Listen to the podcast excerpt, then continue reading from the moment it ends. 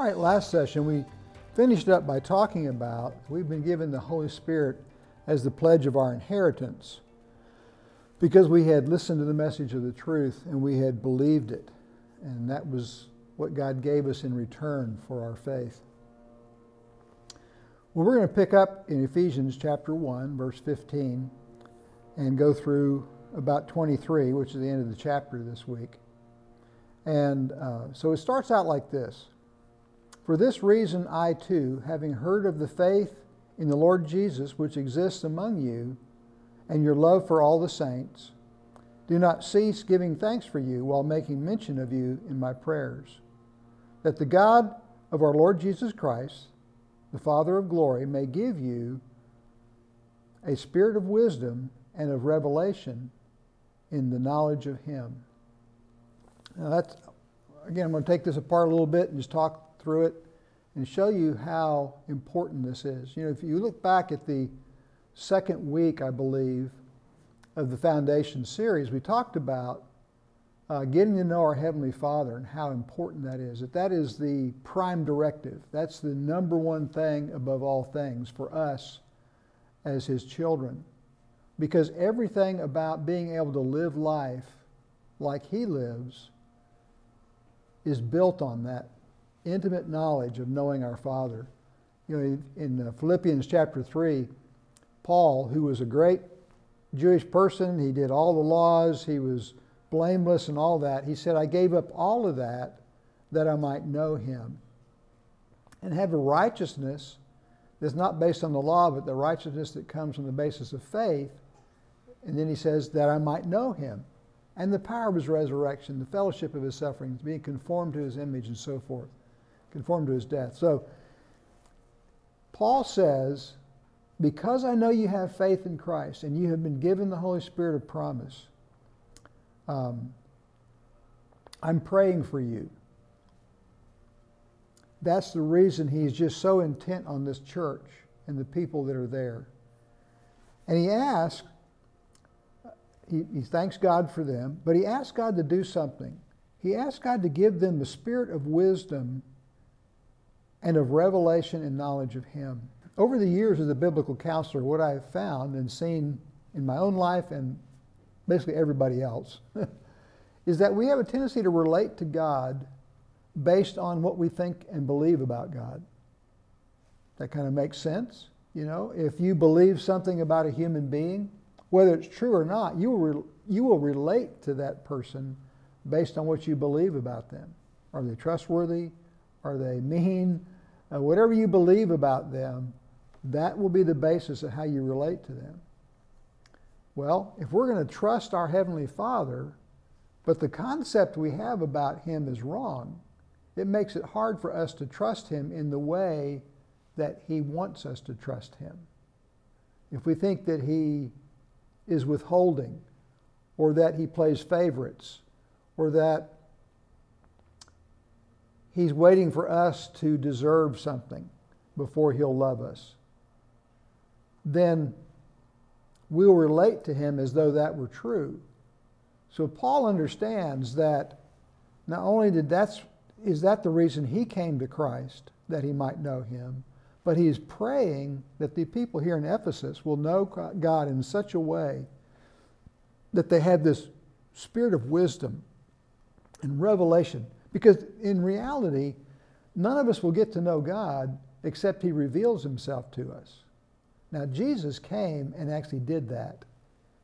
But as he lived his life, most people looked at him and thought he was crazy or demon possessed or whatever. A few people believed and one day, Peter, uh, when Jesus said, Who do you think I am? Peter said, You are the Christ, the Son of the living God. Well, Jesus responded to Peter and said, Blessed are you, for flesh and blood did not reveal that to you, but my Father who's in heaven. Understanding and knowing God is not a question of us being smart enough to figure it out. It's a question about us looking enough and listening enough so that when he reveals himself to us, we see it and hear it. Again, just by looking and listening, we're not going to figure it out. But the great thing is, knowing God is something He wants us to know. He's not withholding that. He's been trying to make Himself known since the Garden of Eden. And all through history, He kept revealing Himself and showing up. And when people, quote, didn't deserve it, He would show up and love them. You know, God proved His love for us in that while we were yet sinners, Christ died for us. When we weren't even looking for a Savior, when we did nothing to deserve his love. He loved us anyway, and he sent Jesus. For God so loved the world that he gave his only begotten Son. And so Paul is praying, I want you to know your Father in such a way that you'll trust him. And that will only happen as God reveals himself to us. Now, I've personally had the experience of asking God to basically show me something, and sure enough, he did in one instance 30 years later. And you could think, well, that's kind of lame. Why did he wait 30 years? Well, what I asked him to help me understand required other teaching so that it would make sense. It would be like if your little child asked you, as mine did one day, how do airplanes fly? Well, I'm not an aerodynamic engineer, or any of those kind of things. But I do understand a little bit about the airfoil and the lift that's created by the vacuum over the wing and that kind of stuff. Well, he was like four or five years old. If I had tried to explain the tiny little bit I knew, he'd have gone, huh? What does that mean? You know? So, literally, for my son to understand how an airplane flies, to really understand it, you'd have to start with things like 2 plus 2 equals 4 okay, and build a knowledge of math and science and physics and eventually aerodynamics. And then one day he goes, oh, that's how airplanes fly. Okay, so God wants us to know, but he also knows where we're at. And he's going to take us from where we are, a new child, born again, and grow us to maturity in a spirit of wisdom and understanding and revelation, that He's showing us things about who He is. Because when He, here's the deal if God shows us who He is, who He is, He's actually showing us who we are. Because we were made in His image. When He shows us how He loves, He's showing us how He wants to love through us. So that our words speak the words of love that He wants to speak, and our actions do the deeds of love that He wants to do. And that's part of that being a joint heir with Jesus Christ we've been talking about quite a bit last week and sometimes before that. That we're being given all these resources because as a new creature, we've got all kinds of new resources a new nature, a new father. And this knowledge of Him, which is always the prime directive, getting to know God, eventually leads to our practice. The way we live our life will be in accordance with who God actually is rather than who we kind of thought he was. I've realized that for myself and most of us, we develop an idea about God early in life that's based on other people we know our parents, teachers, pastors, friends, uncles, whoever, just people in our life that are large and in charge. They're kind of authority figures in our life. And we get an idea or an impression that that's what people who are in charge of things are like. And we have a tendency to overlay that image on God and presume, presume that He's just like that. Well, He's not. Uh, he's not like anybody we've ever known. Nobody on earth, other than Christ Himself, has ever actually displayed the nature and the character of God. But even then, when Jesus did it, they said he was crazy. They thought he was demon possessed, that he was a blasphemer, and that, that he deserved to die. When all he did was live God. He lived humanity as God intended when he made us in our image, in his image. Well, we pick up in verse 18 of chapter 1 in Ephesians. It says this I pray that the eyes of your heart may be enlightened so that you'll know what is the hope of his calling, that confidence of his calling. What are the riches of the glory of his inheritance in the saints? What did you get? And what is the surpassing greatness of his power towards us who believe? These are in accordance with the working of the strength of his might, which he brought about in Christ, when he raised him from the dead and seated him at the right at his right hand in the heavenly places, far above all rule and authority and power and dominion, and every name that is named, not only in this age, but in the age to come. He put all things in subjection under his feet and gave him as head over all things to the church, which is his body, the fullness of him who fills all in all. Let's take that apart. The spirit of the revelation, the knowledge of him, he said, I pray that your eyes and your heart will be enlightened. The eyes of your heart, that this inner being that lives in you, your, your spiritual being that you are, that you'll be enlightened to the truth. So that you'll know what is the hope of his calling.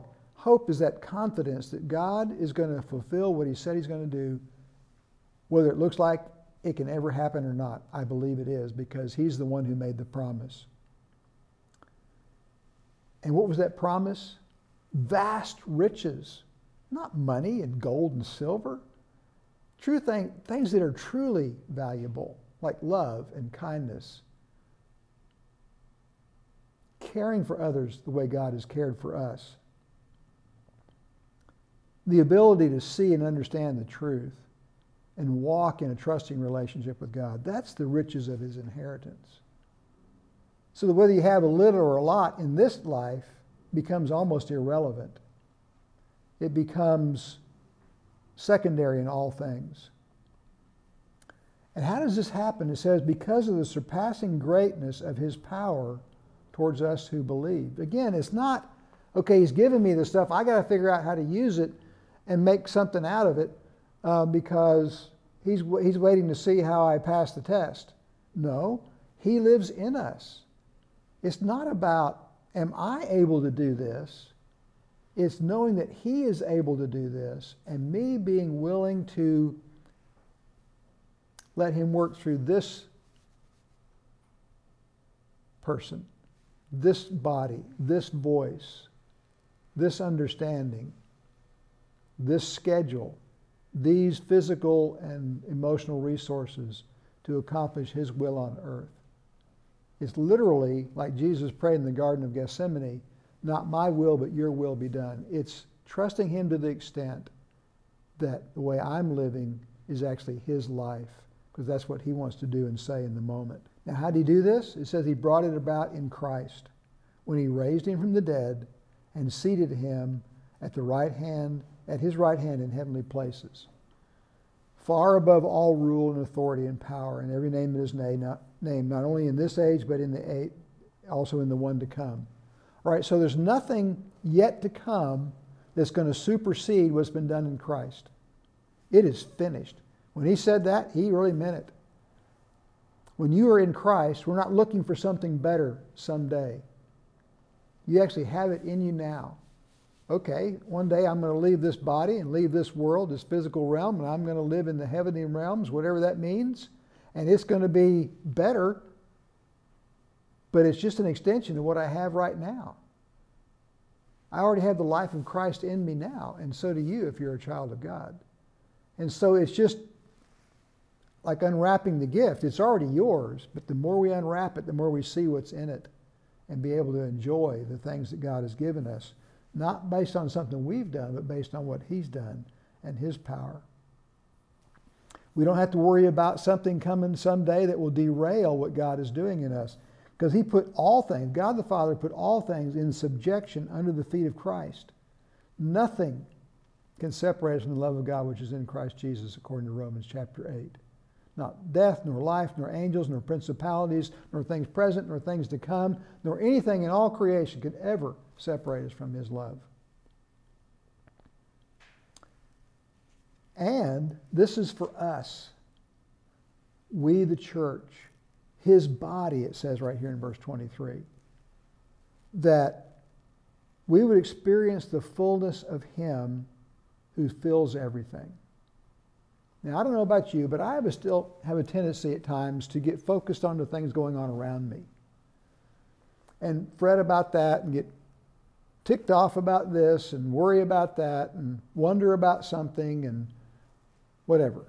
You know, I don't care if it's health or politics or the weather or whatever.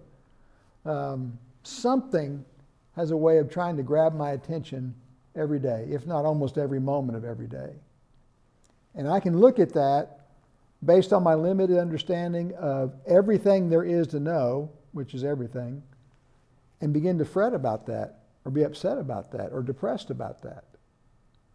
But in reality, because everything is subject to Christ, I don't need to sweat those things. I don't need to worry about those things. That's why he said, don't worry about tomorrow. It'll get here when it gets here. Your Father cares for you. He provides for lilies of the field and the birds of the sky. You're worth a lot more than they are. So he's always been telling us, trust your dad. He knows how to give you good gifts and he will take care of you. You know, the psalmist said, I've been young and now I'm old. I've never seen the righteous forsaken nor his seed begging bread. God the Father will take care of his children. Now, will he take care of me according to the world's definition of what it means to take care of your kids? No. He'll do a much better job than that.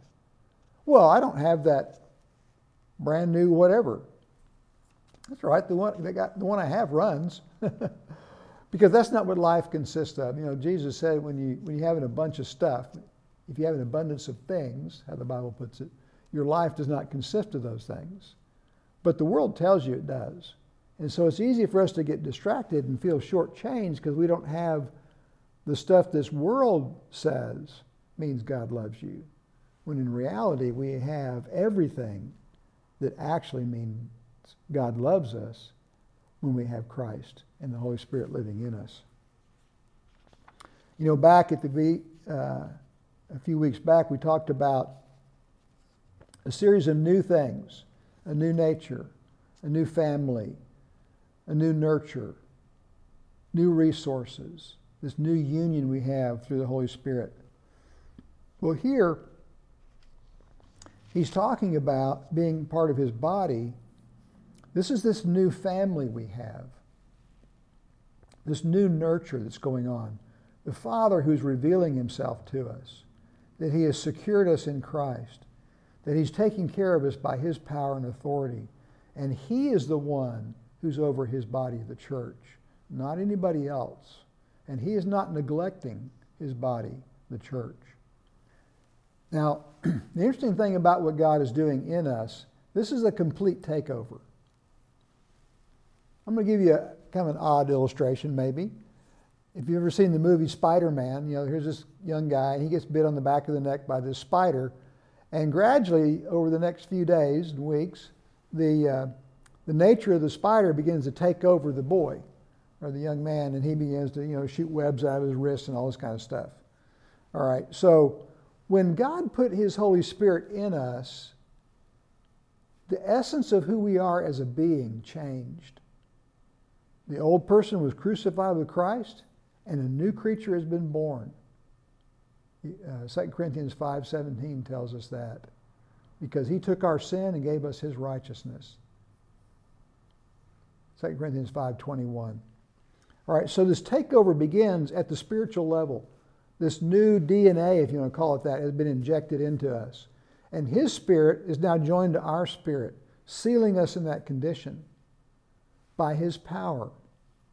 And it's working its way outward through our mind, will, and emotions that eventually leads to our actions. We talked about that several weeks ago. I even mentioned it a couple weeks ago about beliefs change how you think and feel and choose to act. Well, that truth, when the Holy Spirit communicates with our spirit, well, how does He do that? Well, on a spiritual level, He actually just talks to us.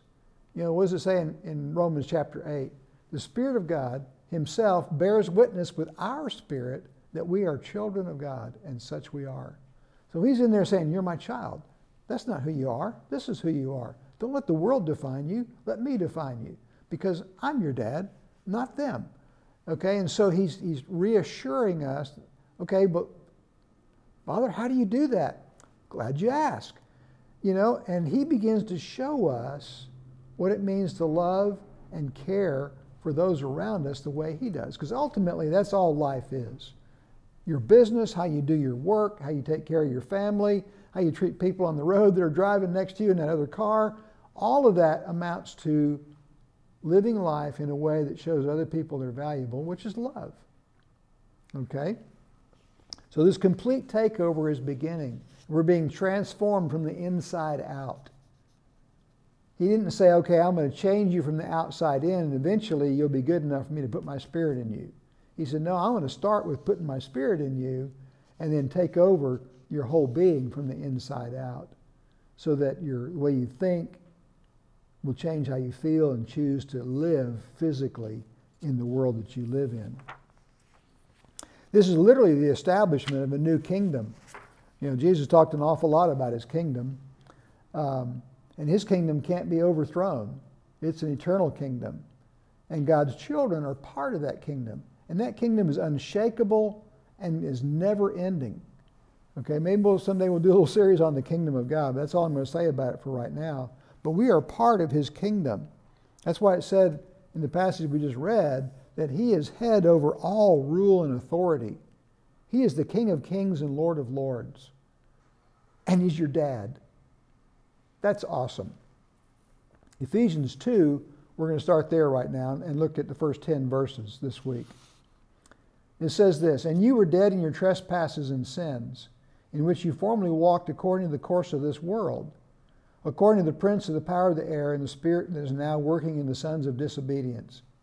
Among them, you too all formerly lived in the lust of the flesh, indulging in the desires of the flesh and the mind, and were by nature children of wrath, even as the rest. Okay, that's who you were. He just talked about who we are in Christ. He's, he's reminding us that's who you were, not who you are. There's not two of you, a bad you and a good you. That's just who you were. Verse 4 says this But God, being rich in mercy, because of his great love with which he loved us, even when we were dead in our transgressions, made us alive together with Christ, by grace you have been saved. That union with Him. You know, this is what you used to be, but God. God did something that completely changed who you are. He made you alive. You were dead, and now you're alive. You know, I heard this statement. I love it. I can't say I, I created it, but I love it. Jesus did not come to make bad people good. He came to make dead people alive. We were dead in our transgressions, but He made us alive in Christ. By grace you have been saved. It's just God's graciousness that He brought us in. And what did He do? Well, He gave us that new union we're talking about in the last couple of weeks by the indwelling Holy Spirit. It goes on in verse 6 and he says this and raised us up with him with Christ, and seated us with him in heavenly places in Christ Jesus, so that in the ages to come he might show the surpassing riches of his grace in kindness towards us in Christ Jesus. For by grace you have been saved through faith, and that not of yourself, it's the gift of God, not a result of works, so that no one may boast. For we are his workmanship created in Christ Jesus for good works, which God prepared beforehand that, so that we would walk in them. All right, so here's the deal He raised us up with Him, seated us with Him in heavenly places. If you're a child of God, even though you're standing here on planet Earth, you're actually seated with Christ in heavenly places. So that for the ages to come, His grace and His kindness towards us through Christ will be displayed. So He might show the surpassing riches of his grace. We'll be unpacking this treasure chest forever. And it's all a result of God's grace. God doing something for us that we did not deserve. Not on the basis of anything, but just his mercy and his gracious nature. So, what did he do? Well, he gave us those new resources. We are his body supplied from him with everything we need. So It's like I used an illustration a while back in the series about a little flashlight. All the parts were there, but it wouldn't light. Then I put a battery in it, and now it lights up.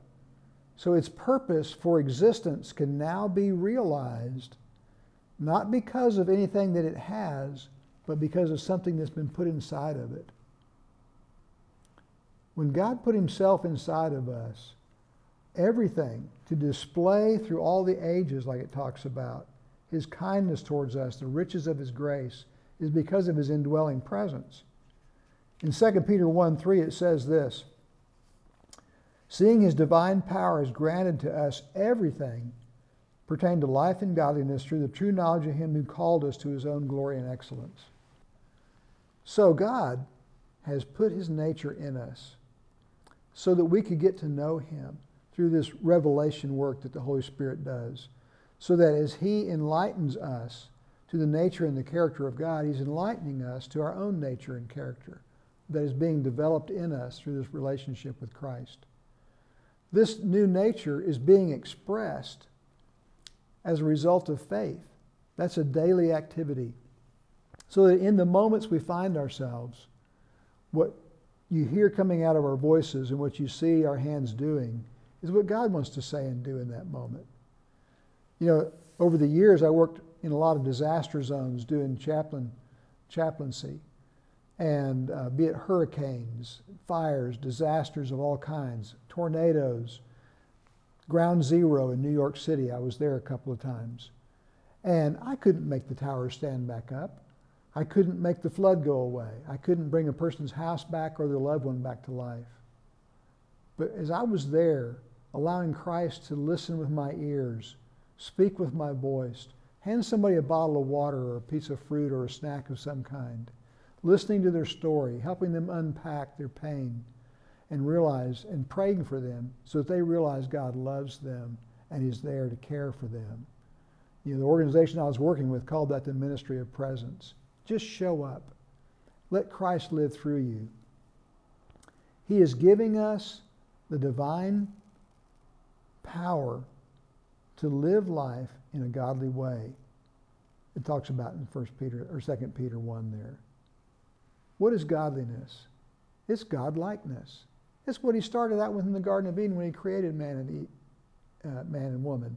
He said, let's make, make them in our likeness. Okay, so he's given us his power so that that can be our reality, so that we live life godly. The way we live shows the likeness of God. And how do we do that? It's by faith. And why do we do that by faith? because we gotten to know him to the point that we trust him so that in this moment, wherever I am, what he wants to do and what he wants to say is what people are seeing and what people are hearing. Well, this is a great journey that we're on here talking about what God is doing in us and through us. And as we go through Ephesians, we'll see more and more about how that applies. Now that he's laid the foundation in the first chapter and going into chapter two, he'll eventually get to the place, Paul will, where he shows us how to apply that and live it out in a practical way and what kind of things to avoid that would tend to derail our progress and our ability to display that nature and character of God as He intends for us to be. Let's pray.